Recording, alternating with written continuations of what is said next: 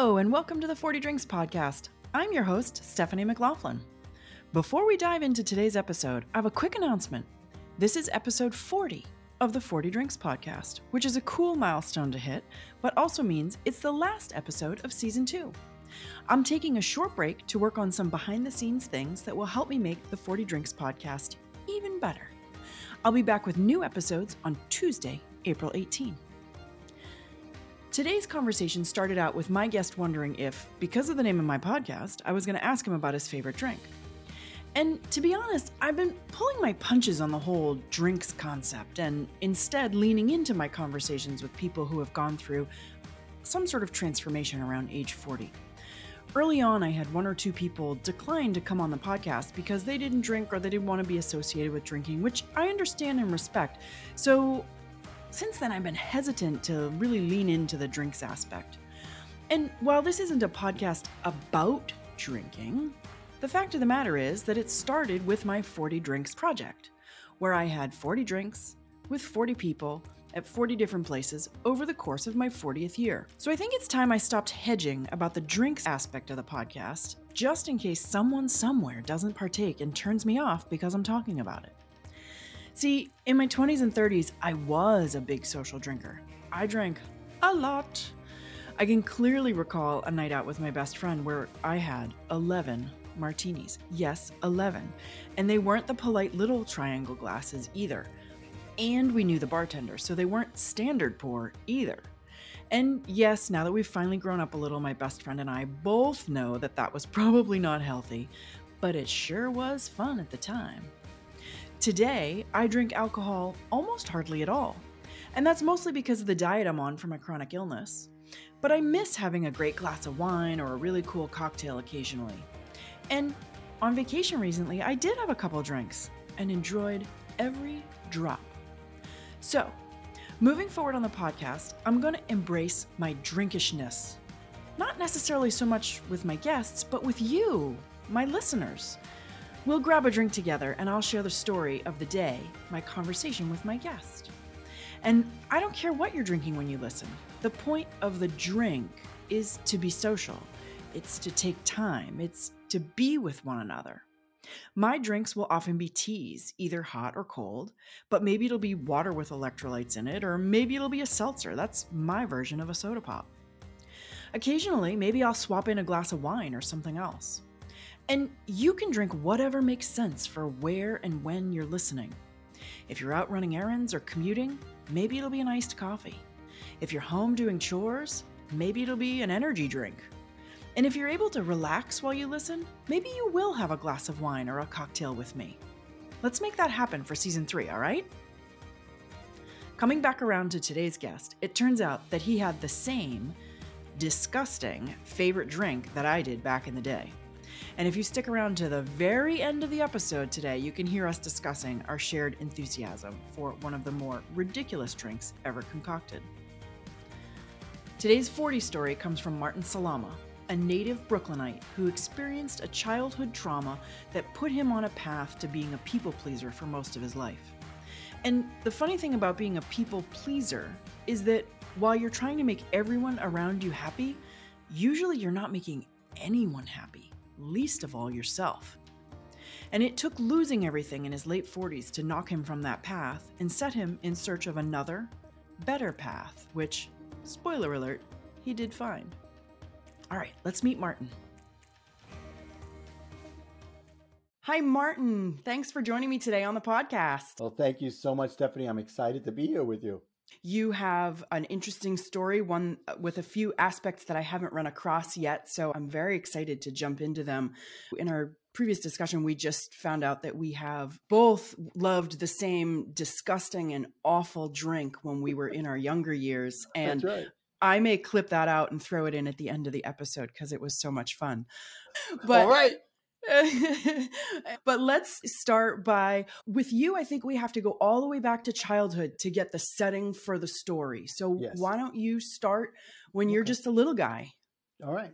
So, you know, there are things in your life that are like a defining moment. Mm-hmm. But in the moment, you don't recognize them most of the time. You don't right. recognize, you look back, you go, oh my God, that was the moment. Mm-hmm. And it took me about 40 years to figure that one out. Okay. But when I was 10 years old, I had a tragedy in my life.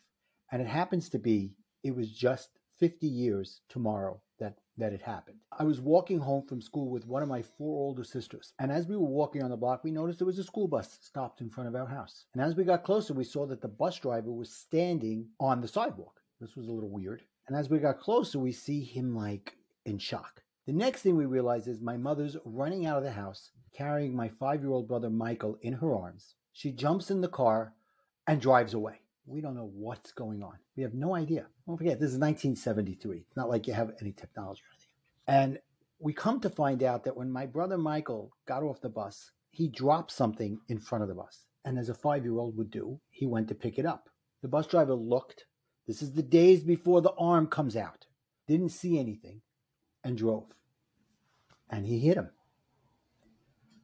And four days later, Michael passed away from his injuries. Oh, oh my God, that's so heartbreaking. Yeah. And it was a moment that's seared into my mind until today. I remember that day walking down the street. I remember my parents taking me the night before to the hospital, not knowing I was saying goodbye to him.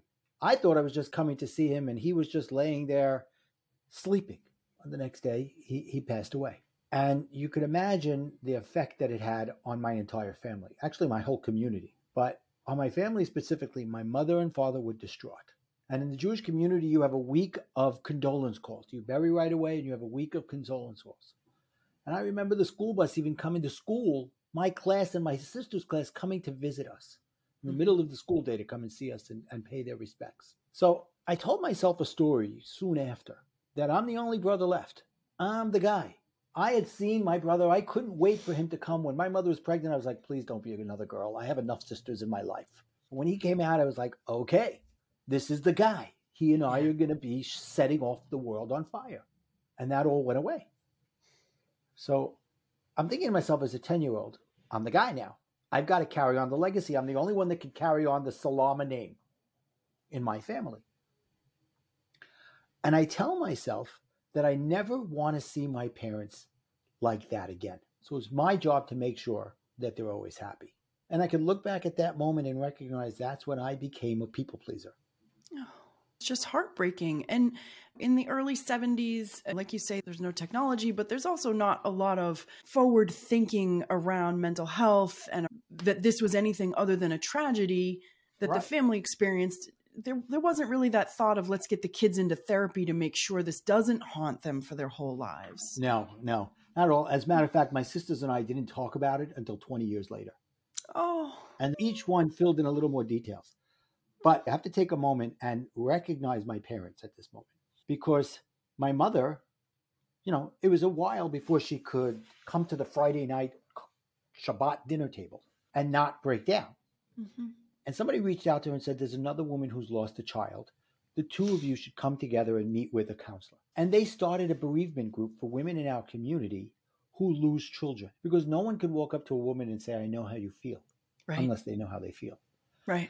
And many times over the years, women have come up to me and said, Your mother saved my life.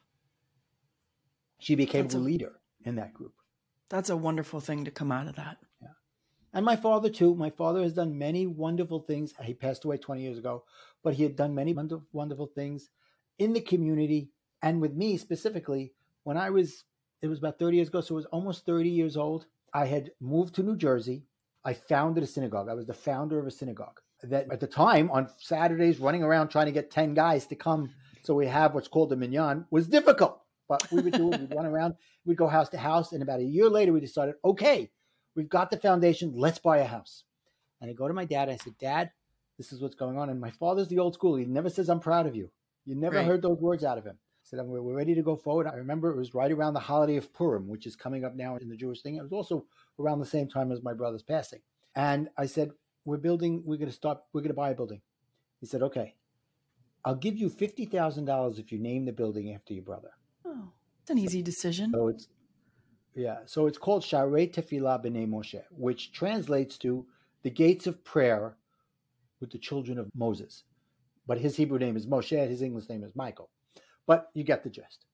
How wonderful. What so, a wonderful tribute. Thank you. And today, I'm not there anymore. I was the president and the founder for 15 years. There's over 400 families there. Wow. And this summer, the son insisted I come with him because I go down to the shore in the summertime. This is where I was living at the time. For 20 years, we lived by the shore. When I got divorced, I came back to Brooklyn. And he said, Dad, come with me this Saturday to the synagogue. I know it's a bike right away. Come. I came and he made a donation with my son in law in my name to put something with my name on it in the synagogue. My name's nowhere else in the synagogue. I didn't care, but it was very nice. And the rabbi gets up and he says, Everybody look around. Do you like what you see here? He said, Now go back 30 years. There was only one man who had that vision. Nobody saw what he sees today, he saw 30 years ago. And he was very, very kind to point me out and talk about that. So it was a very nice thing. That is such a lovely honor. So just on the side. I have to mention my parents and, and the effects that they had for me on my life in a positive way, for sure. Of course. Everything we do, every action that happens to us is a stone thrown into a pond that has ripples. That's and right. these are some wonderful ripples that have come out of a terrible, terrible tragedy. yeah. But let's circle back. So you you became a people pleaser and grew up, high school, college, meet a girl. Let's flash forward Yeah. to there.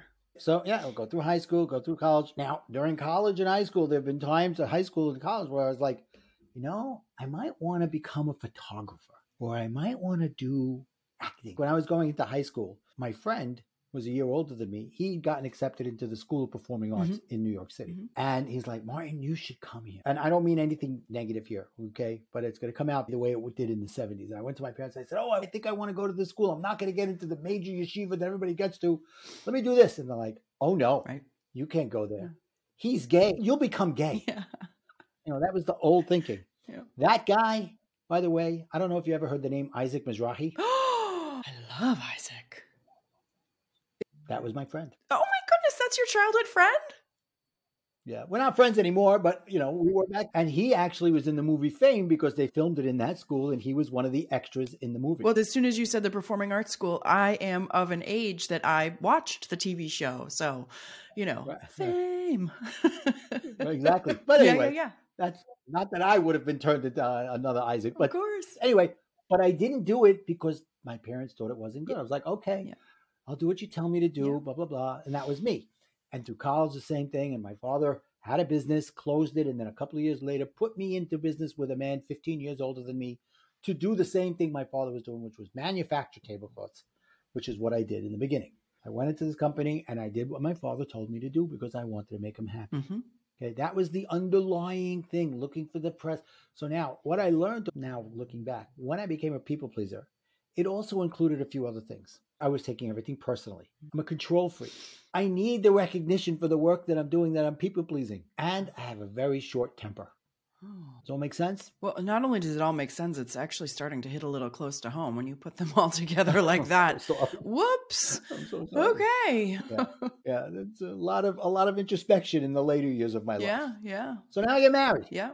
Okay, I find a beautiful girl from my community. We get married, and now about a year into it, I opened a business, and it's in down by the shore. And we live in Brooklyn. We go to the shore in the summertime, and she was a Jersey girl. So I'm like, okay, I'm going backwards. I'm going from Brooklyn to New Jersey every day. Right. Would you move to Jersey? My parents weren't too happy about it, but here I am. I'm trying to please everybody. Right. And what I learned is, as a people pleaser, I was pleasing nobody. Mm, But that took me years to understand because I would rationalize that what I was doing was okay because it was for the greater good. yeah. And I learned later, and we can go into this a little deeper later, that rationalize is really two words rational lies.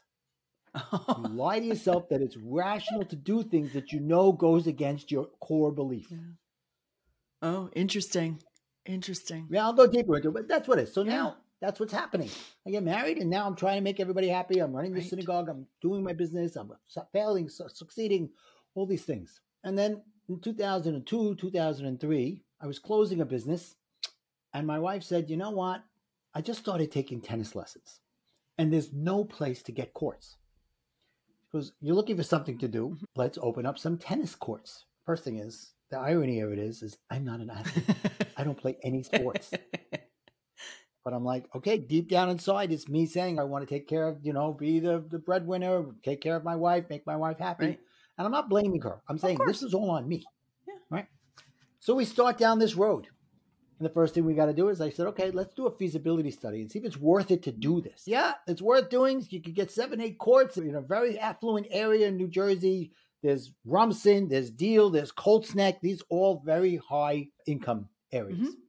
Like, great, fantastic. You got there, I think. But he tells me, the feasibility guy, you're not going to make enough money to be worth putting these courts up. You got to put a health club Yep. and a spa and make it a whole big thing. We're like, okay. Yep. So we go out and we find the best architect and we start drawing up the plans. And then we start looking for the land. Well, first the land came. We got the land. That took a while. Then the architect, then the engineers. And we go to the city and they're like, oh, you got to do this, you got to do that, you got to figure this out, you got to go get a, a, a civil engineer to figure out the parking. This takes us five years, Wow. And over $3 million Oh. invested into it, Oh. right? And you're still not open for business. We actually opened up a satellite little personal training thing as a way of signing up members like founding members before we are. It's a thing that they do in the industry there. Now if this was in 2006 or 2007 that we got approved Yep. and we went to the bank they would have thrown the money at us. If you remember what it was like back then they didn't care. They didn't care what you were doing. They just wanted to lend lend lend right? But fate would have it it would be the summer of 2008 Oh. we go to the bank we're like okay we did it we got everything all the approvals everything we're ready to go and the bank goes yeah we're mm-hmm. not lending right now what Oh God. what are you talking about you said when i was ready you you loved the plans Right. yeah, but we're not lending. The market's slowing down. Now, I didn't realize things were starting to percolate, right? And nothing was really getting there yet. But then a month later, it's September 2008, and this little guy comes out and says, I screwed up, Mr. Bernie Madoff. And he sets off a domino effect that affects the entire world because when that happened, the subprime loans also failed. Right. And it was just like a house of cards, Yep. basically. And I was one of the victims. Oh. So I woke up and I stopped paying my mortgage and I stopped paying my car payments and everything. Now, I happen to be lucky because I lived in New Jersey where there were tons of foreclosures. So it took a few years before we actually lost our house. Okay. But about two months later, my son wakes up and he says, Dad, Dad, look outside. Your car is being towed. My car was being repossessed. Yep. I never had something like that happen to me in my life Yeah. ever. Yeah. It's not a fun sight. No. And I can imagine it, it probably scarred my son. And certainly for an achiever as well, like that's a failure with a capital F. And for someone like you who's achieving and pleasing and just yearning to make everybody happy, that's got to be a hard hit. Right. And my wife's looking at me saying, How did you let this happen? Right. I'm like, How did I let this happen? Right. What are you talking about? Yeah. You know what we were doing. Yeah. You were there. You were my partner in this. She was my business partner. Right. But she didn't know the financial end. I would just say yes to everything she wanted. I'm not saying she, I'm not being, again, course. it's not on her, No, but it's coming out that way. So I want to clarify. thank you. So now I went into a depression for about a year. Can you understand why I might have? I sure can. Yeah. Yeah, this is not a surprise to And I went through some therapy and I went through some coaching. And when I came out the other side, I said, I'm sorry. I'm tired of all this roller coasters of businesses I've been in my entire life. And now it's time for me to figure out what I want to do for me. So I told you I was the leader of a synagogue, right? I founded it. One of the things I was always great at, and I learned this from my parents because they were community minded people, be the leader of the organization. And when people come in and say, Well, I don't know how much time I can give, I'll give you a couple of hours, you show them their potential in that little bit of time and you give them the confidence to do more and more. I was a life coach. By accident, before you even knew By it. accident, Exactly. So I thought about it. I decided, okay, I'm going to go to life coaching school.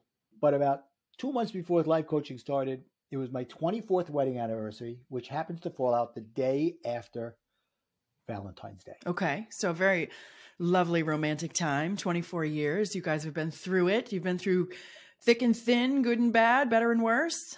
Exactly. And- And, she looks at me. She says, I'm done. I want a divorce. Oh, I mean, there's 364 other days of the year. yeah, there really are.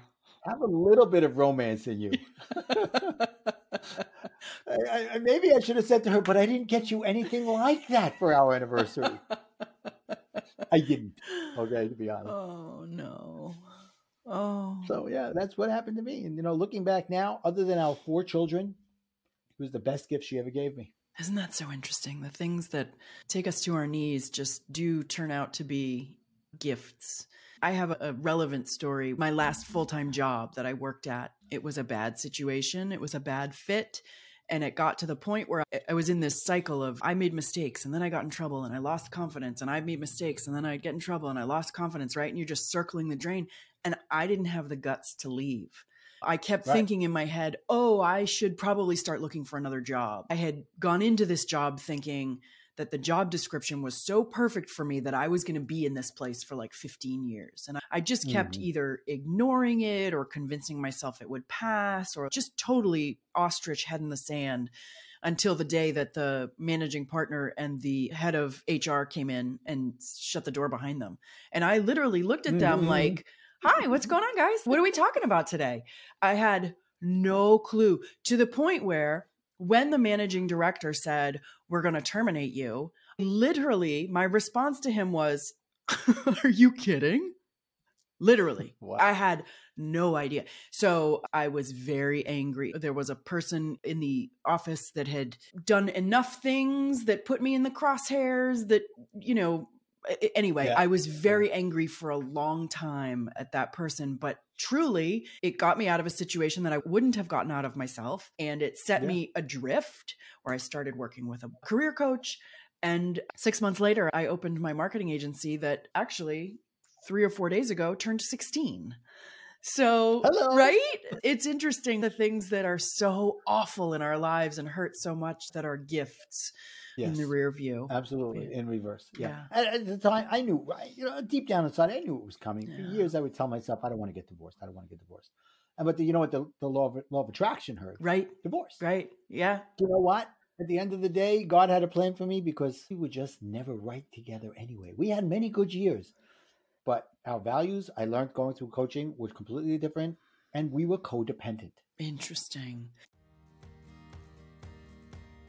Hi, this is where I usually interrupt to ask you to look down at your phone and either rate or share the podcast. And I'd still love for you to do that. But I had a crazy idea recently. If you're in your late 30s or early 40s and you're starting to feel some sort of ick in your life, like one or more aspects of your life doesn't quite feel like it fits anymore, and you don't know what to do about it, what would you think about having 40 drinks with me? Let's work through the ick together over drinks. Maybe you'll even avoid some of the mistakes I made along the way. If you're game, drop me a line, Stephanie at 40drinks.com, and let's chat about the possibilities. All right, back to Martin, who's going to describe what a codependent relationship looks like. Tell me a little bit about what codependent looks like. T- give me some Okay. examples. Okay, so I'll give you my example of what works. So one of the books I read as I was becoming a life coach was the book called The Mastery of Love. Okay, and in the book, this gentleman, his name is Don Miguel Ruiz, who also wrote another unbelievable book called The Four I love that book. which is one of the books that have turned my life around. Yep. But in The Mastery of Love, he talks about every relationship you have should be 50 50. That doesn't mean give 50% of yourself. You give 100% to yourself and you want the other one. But when you add it up, it's 50 50 to each other. In retrospect, I can look back in my marriage and say it was not 50 50. I loved her 70%, she loved me 30%. percent hmm And as somebody who loves more, you're always trying to get the one that loves less to love you more to the point where she would say, I love you, and I would say, I love you more. Right, And unfortunately, you know, lots of times there's truth in humor. right. So as a result, the one that loves less has the power in the relationship. Yes. Go do this. Yes, you got it. Right? Because you're in a place of love me more, you fear. Because if you don't do that, it will erode the love that that person does have through this. That's the mindset, Yeah. and that's the the lack of self confidence, this lack of self worth. It's what you're telling yourself. Yep. Yep. I can see that in a lot of my relationships. I had a 20 years worth of not great romantic relationships with men, and in several examples, knew that I was the one who was more into it. And there is a fear of, oh, I got to be perfect or else they'll see and they'll love me less. To the point where in a relationship, you want to make the other one happy. Right. To me, it was a whole nother level. Yes. I wanted to make sure she was never unhappy. Yes. I was her safety net. I was the one that was going to make sure if she was upset that whoever was making her upset was going to pay for it. Yep. She would have bad night's sleep every night, and I would be the one that puts the kids on the bus. And when she was sleeping, mommy's sleeping, mommy's not quiet, quiet, quiet, quiet, quiet. Well, mommy's not feeling well. Blah, blah, blah. It was me trying to control the situation to protect her. Yeah. Again, this is me. It's all on me. Of course. It's me deciding that I have to take it. So that to me, what I look like is a codependent relationship. It's interesting. I totally hear everything you're saying when you're talking about this situation. You were in with somebody else, but you're like, it's me, it's me. It's interesting because you're doing things almost mindlessly, but you're being driven by what's inside of you. You're not choosing, you're not thoughtful, you're not understanding. It's all reactive. Yeah, it's all reactive, it's all fear, and it's deep. Yeah. It's deep. I did a lot of this as well, Martin, in my mm-hmm. romantic mm. relationships. So I'm I'm yeah. just uh okay i'm, I'm sorry if i'm making you relive it no no yeah. no well it's interesting right because much like you the way you're talking about it you can relive it when you've come yeah. to a place of stability and feeling solid in yourself and feeling right it's reflecting on yeah. It. it's not reliving correct. it it's reflecting. Correct. And when you reflect on it you can learn new things from it or you can see different things you didn't right. see before. exactly yeah. exactly. I call myself a recovering people pleaser now. I love it. Because you know what? There will be times that i'll fall down that rabbit mm-hmm. hole again whether consciously or subconsciously just like addicts. Yep. It's a disease i get it okay? Alcoholism gambling substance abuse i get it but that's why they call them recovering alcoholics. Right. And the same thing here. It's not a disease, but it's a mindset that you could easily fall right back into. Yes. Just last night, my husband came to pick me up at work, and he's got something going on at work, a situation that's a little sort of out of the ordinary that's got him wound. It's got him absolutely wound and he came and he sat down and something had happened yesterday and he was going through it and he was all pissed off. He's like i don't know why this affects me so much. And this has happened every couple of years. Anyway i said this always does. It gets under your skin and he's got a bit of a chip on his shoulder in some mm. respects. And I said, This particular thing gets stuck under your chip. And he said, Oh, God, yeah, it does. It does. And so we were talking about it, and he was being very open with me. It's a hot button. It's a hot button. It's a hot button. He was being open and he was allowing me to sort of ask questions. And he said, I just don't want this to happen anymore. And I said, Well, you don't have to let it. You're the one in control. Eh, but I don't know how. I don't know mm. how. And I told him these things, these instances when they pop up, if we're conscious of them, they can be practice opportunities for doing things differently. Oh, uh, yeah. And I reminded him that it's funny that the story should come around this way. When I first met him and started dating him, I knew he was special, he was different. And I also could see my past littered with those carcasses of awful relationships. And so I said to myself, I'm going to do mm-hmm. things differently this time. If I want to call right. him, I'm not going to call him. If I want to text him, I'm not going to text him. There were other rules I made right, for myself. And every time I picked up yep. the phone, I put it back down. Well, wouldn't you know it? I gave space for him to come in and co create this relationship rather than me just steamrolling yep. it into existence. So mm-hmm. I actually told him that example last night. I said, I was conscious that this was a situation that had screwed me up before. So I was consciously using it as an example, as a practice to do things better. Yep. And so I was trying to yep. explain to him for him in yeah, this situation. He was in the moment. It was hard for him to hear it, I bet. Actually, he was much more open to it than he's ever been before, which, as you and I oh. both know, means that some of these things might be loosening. You might be coming to a place yeah. of oh, deciding you want something oh, okay. different. So I get that. Yeah. I totally get yeah. that whole scenario because it's actually part of what I coach my clients around. Yeah. Yeah. Back up two steps. How did you go from a guy who was a business guy who owned multiple businesses over time. Some were in manufacturing, some were in importing, uh, real estate. Right? Like you didn't wake up one day and say, Oh, I guess I want to coach people. So, in that year of depression and retrospection, I realized I was never happy as a businessman. I never liked being a salesman. I never liked owning the business and watching the roller coaster of it. A few years ago, I even recognized part of that was because of my fear of failure slash fear of success, which would get in the way. Mm-hmm.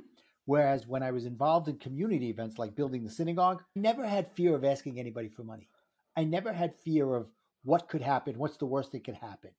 Never. I didn't care. Well, why so would result, you? Because you had passion, you had vision, you were being driven in a very positive right. way all of a sudden those asks, those horrible asks for money were easy. Yeah. And I look back and I realized that's what I loved doing. I loved being involved in those things. And looking back now, I'm still strugg- working on getting there. I don't want to say struggling, but building myself up to getting to the point where I don't have as much emotion attached to things the way I don't have emotion attached to what I did with the synagogues because at the end of the day, I said, God will take care of it. Mhm. You know, I surrender to God, you know, in a good way. Yes, of course. So yeah, so that was there. So I was like, well, I wanted to be an actor at one point. I wanted to be a photographer at one point. They told me not to. I'm 45 years old, 47 years old, 48 at this point. I'm saying I have nothing. Nobody's bailing me out anymore to start a new business because I lost it all. I lost investors' money and I got to start from scratch and I got to get a job. And nobody wanted to even hire me because they thought, oh, it's Martin Salama. He's got a lot of money. He's affluent in our community, which is an affluent community. And he'll learn the stuff and then turn around and become our competitor, which was never part of the thing. So it's like, okay, well, I still need to get a job. And that happened eventually. But I said, what do I want to do for me? And that started my thing saying, okay, what do I like to do? And I realized I liked helping people. And the idea of becoming a social worker just did not appeal to me. The school that was involved and the scientific side of it, it just didn't. I was never a great student in school. Mhm. So I was like, okay, what else can I do? Well, I've been coached. I like coaching. So let me do that. So I made that drastic decision. Yeah. Yeah. And you went out on a limb and trusted yourself. Yeah. Finally. And I'll never forget, I turned to one of my sisters and she said, You're going to be a life coach? well, yeah. No. And her mind, like, You don't have any of your life to together. Oh, I How get her you?" mind uh, completely. but what my big yeah was you're the guy, much like me and what I'm doing here, with the experience, who's been through the stuff, who can actually relate to people who are trying to get their life on track. Like, exactly right. you're the guy with stories and examples. Eh, you know, yeah, no, I get it. Yeah. I get it. Yeah, and so I started the, the road down to life coach training, and they gave us a list of books to read, and one of them was the Four Agreements. Yeah, that's an amazing book. And when I read "Don't Take Anything Personally," I felt like Don Miguel Ruiz was talking directly to me, Yep. telling me a secret that the world had been telling me, like my father and other people, my whole life. But until that moment, I wasn't ready to hear it. You know the saying: "The master will appear when the student is ready." Yes. And it's interesting, Martin. Again, some very kismet stuff here. I think my husband needs to read at least that section of the book for what's going on in his world right now because he's taking some stuff really personally that he shouldn't Yeah. be. It has nothing to do with Well, him. I, I have somebody in my life now who, when we were early in our relationship, I said to her, read the four agreements. She texted me one day. She said, the second agreement is impossible. I said, it is as long as you say it is. right, right. It's like I can or I can't. It's both true. Correct, correct. You decide. Yeah. Uh, How long have you been coaching now? So I've been coaching for about 10, 11 years. Okay, Yeah. And in the beginning, I was a divorce recovery coach. okay. Yep, makes sense. Makes perfect sense. Yeah. Again, yeah. been there, done that. And then it's transitioned over time. It has. A few years into it, I was coaching and I'd finally gotten a job that was a dead end job. And I was leaving the house at seven, getting home at 7 Mhm. and having no life and not being coached and not taking in the information I should have been taking along the way. I looked in the mirror one day. I was the heaviest I had ever been in my life. And I was like, all right, how'd I get here? Right, And I did another introspection. I said, well, I'm not being coached. I can't afford to be coached. right. Really, I couldn't afford not to be coached because the coaching is really an investment in yourself. Yep. And I started, and a friend of mine was on Facebook who actually went to coaching training with me. And he said, I just lost a ton of weight by doing a 30 minute video at home. I said, I could do that. Yep. I don't have to go buy a gym membership. Right. I don't have to do any of these crazy things and go out and waste time. I can find a half hour and then take a shower and still be ready for work. Mhm. And in nine months, I lost 65 pounds. Wow. But along with that also came all the other things. I was eating better. I was reading better. I was allowing myself to be coached. I went out and found a coach because I realized I needed to invest in myself. And I did all these things and I went from self conscious to self aware. Yep. And that's part of what I coach now. And one day, I was doing something that I'm ADHD. So could you imagine me meditating for 10 minutes, guided meditation? When is this going to be over? How do people do this? I was gonna say, how'd you get the monkeys to quiet down? They didn't. but one day I had this download of information. And afterwards, I wrote for two hours Wow. what I loved about my life. And I wanted to show other people how to love their life too, so they could have their best life. And out of it came the acronym LIFE Okay. Live incredibly full every day. Love it. Thank you. So now I've started dating some more and I had more self confidence. And I was set up with the woman and uh, we start dating. And I'm going out on dates all the time. And what I'm doing on these other dates is- at first is I'm taking my coaching training and I'm learning what their values are to see if we align. hmm And okay, this one, yes, no, okay, no, no, no, no. Then I'm start dating this woman, and she's checking every box. Go out again, checking every box. This goes on for like a month or so, and I go, wait a minute. I got to tell you something. I don't need to hear it from you, but I need to tell it to you. I'm falling in love with you. You know, when you're 50 something years old, you don't say that so simply. You don't just throw it around. I said, I'm falling in love with you because I love who I see, and I love you see me as I am, and you're not trying to change me. And two weeks later, she told me she loved me. And two years later, we got married. We've been married almost five years. That's wonderful. What a great Yeah, story. Thank, thank you. So I'm going to set you up here. You went from A to B. What was it? You went from being a Warrior, to A, a warrior. and you have a Okay. Brooklyn accent. So For anybody that doesn't understand, I went from being a warrior with an O to a warrior with an A. and that thought came to me during COVID. okay. Okay. COVID shuts everybody down. Oh, we're going to be shut down for three weeks and then everything will be fine. That was March. Right. Now it's May and we're still shut down. Every day I'm going out, I'm wearing the gloves, I'm putting the mask on, I'm going for shopping uh, because I'm not letting this break me down. And I tell my wife one day, let's take her kids and let's drive to the city, New York City. We drive to New York City. And if you've ever been to New York City, could you imagine what it's like driving a few blocks in New York City Yes. on a typical day? Yes. Not fun. Yeah. We were able to drive straight up 6th Avenue and then straight down 5th Avenue without missing a traffic light. Oh my God. It was it was So post apocalyptic, right? It was there was nobody Exactly. there. I've seen pictures. Where is everybody? Yeah. You could still go outside. And I realized everybody was worried. And I got onto Facebook and I said, guys, I get it. I know why you're worried. I was there for the last 10, 12 years. I went through eh, 2008. I went through my divorce. I went through the, the wait, blah, blah, blah. Let me show you how you could go from being worried to being a warrior. Yeah. And that's where the warrior's life code came from. Okay. And to me, a warrior is somebody who's gone through the adversities of life and come out stronger and learned from it and built on it. Well, I guess that means I get to be a warrior. You do? and you know, a lot of us do. A, a lot of us do. We've made it through so much, and that the life bumps and bruises and scars. And as long as we're open to learning from those things and evolving and becoming better versions of ourselves, And looking back, I could look at how easily I did the same mistakes over and over and over again in my first life. Yep. I tell my wife all the time, she's lucky. She gets Martin 2.0. Yep. And my kids tell her about Martin 1.0, and she's like, I never want to meet that guy. Yep. So don't worry, he's gone, he's dead. Yep. yeah, But it didn't happen overnight. Mm. That's the thing everybody's got to understand. To be sustainable, it's got to take time and it's got to take effort mm-hmm. and it's got to take desire to change and have a big enough why. Because to me, why is another acronym. What's hurting you? Oh, jeez, that's amazing. You're exactly right. What's hurting you? Yeah. No matter what, there's so many different coaches and programs, and and they're always start with your why. Yeah. But I've never heard that acronym before. That's beautiful. Thank you. Wow.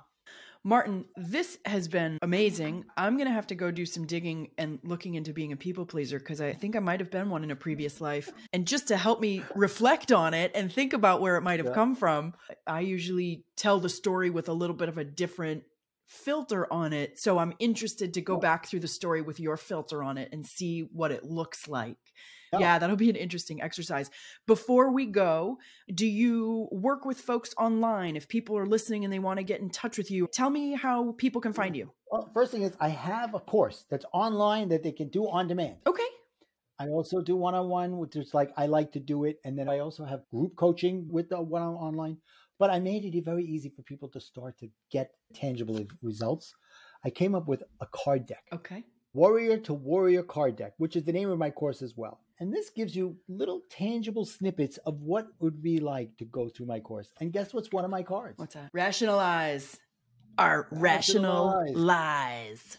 Rational Lies. And another card is self conscious versus self aware. Yep. So, what I talk about is what I live All right. because you can't really give it to somebody if you haven't done it yourself. Right. Right. You have to fill your own bucket first before you can pour anywhere else. Exactly. So, I have a website. It's called connectwithmartin.com. Okay. You could go there, buy the cards, buy my book, find out about my course. You could also get some free gifts. All right. Let me ask you a question. Do you have kids? I don't. You don't? No, okay, cool. do. Well, then you're going to love this even more. then. Okay. Because about a year ago, I was on a summit for parents and they said, Can you come up with a gift for the parents? I'm like, Yeah. I have this thing called Seven Tips You Must Teach Your Children to Have an Abundant Warrior Mindset. So great. I made up this white paper and whatever. I said, I'll make it even better. I made a coloring book for the kids Oh. on the seven steps. And then parents were like, I want one too. So if you go to my site, that connectwithmartin.com, you can get a coloring book for yourself. That's for adults. And by the way, Stephanie, I have a secret. What's that? It's okay to color outside of the lines. Oh God, don't tell me that. I thought that was against the rules. you make the rules. you may be a recovering people pleaser. I am a recovering perfectionist, so uh, my anything I color is usually quite pretty and in the lines. But I'm gonna get Okay. your coloring book and I'm gonna practice coloring outside the lines, and maybe Alright, even cool. with colors that don't match. There you go. That would be big for nice, me. nice. Um, And then get the cards, and you'll have those tangible things to help you as well. Nice. I am going to put all of your contact information in the show notes so people will be able to find it.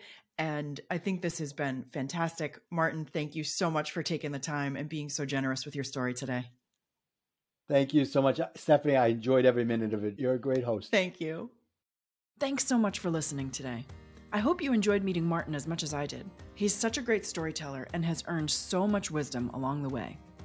It's funny though, I started this podcast to share stories of people who were stuck in that ick of the 30s and 40s and found a way out of it. I wanted to give others going through that phase now some context for the ick they might be feeling and some ideas for how other people had moved through it and found something that fit better on the other side. But in so many episodes, I hear things that I relate to, even in my next decade. So when Martin put together the pieces of being a people pleaser, doing things our parents said just to make them happy, taking things personally, being a control freak, wanting recognition for our work or achievement, and having a very short temper. Oof, that hit close to home. 20 something Stephanie checked all of those boxes, but I had never painted that set of behaviors with the brush of people pleasing before, and now it's got me reflecting. All right, remember, the 40 Drinks podcast will be back with new episodes on Tuesday, April 18th, which is the one year anniversary of the podcast launch and makes for some really nice congruence. I've got some pretty cool people lined up to talk about their growth and evolution around age 40 in season 3. And if you have an interesting 40 story or know someone who does, go to 40drinks.com slash guest to recommend someone who should join me on the podcast. I'll see you on April 18th. And stand by to hear my conversation with Martin about our favorite drink. The 40 Drinks podcast is produced and presented by Savoir Faire Marketing Communications. You know, 40 drinks. I thought for sure you were going to ask me, what's my drink of choice? Oh, I'd be happy to. It- Well, I don't really have one, but I was curious if that was part of your whole thing. It's so interesting that you bring that up. 40 drinks obviously is something that I did when I turned 40. And when I turned this into a podcast, I- I've had a, a sort of love hate relationship with the drinks part of it. I Mhm. personally in my life don't do much drinking anymore. Neither but- I. Um, and I don't want people to get the sense that this is a drinking podcast, but I am not a drinker. yeah, I'm not yeah. a drinker. I was and- on and- vacation last week and I drank more than I've drank probably in a year. And it was what, three or four drinks over the course of a Right. week. and if you ask me what my drink is, it goes back to the 80s, and they don't mm-hmm. even make them anymore. What is it? Alabama Slammer. Okay, we're going to have to talk about this because that was my favorite drink Do you know what the other name of it is? No. It's slow, comfortable screw. Oh, yeah, right. And then up Because against a it's wall. slow gin, and- Southern Comfort, and screwdriver. right, right, right, right, right, right. Um, Oh, my that's so God! I found somebody who loves it like me. Um. So okay, now I, now I'm going to tell you a drink story. So uh, I drank um, crazy fruity drinks when I was uh, a kid. Uh, I say a kid, certainly underage, and then you know my in my 20s, and um, I came across the Alabama Slammer, fell in love with it, loved all the sweetness of it, and and the punch that it brought. Um, and of course, bartenders hate making them because they're you know a pain and there was this one bartender here in town at my sort of hometown bar who he and I had always had this thing because he knew I was underage, but he couldn't quite catch me because the guy at the door would always vouch for me, right? So there was this back and forth.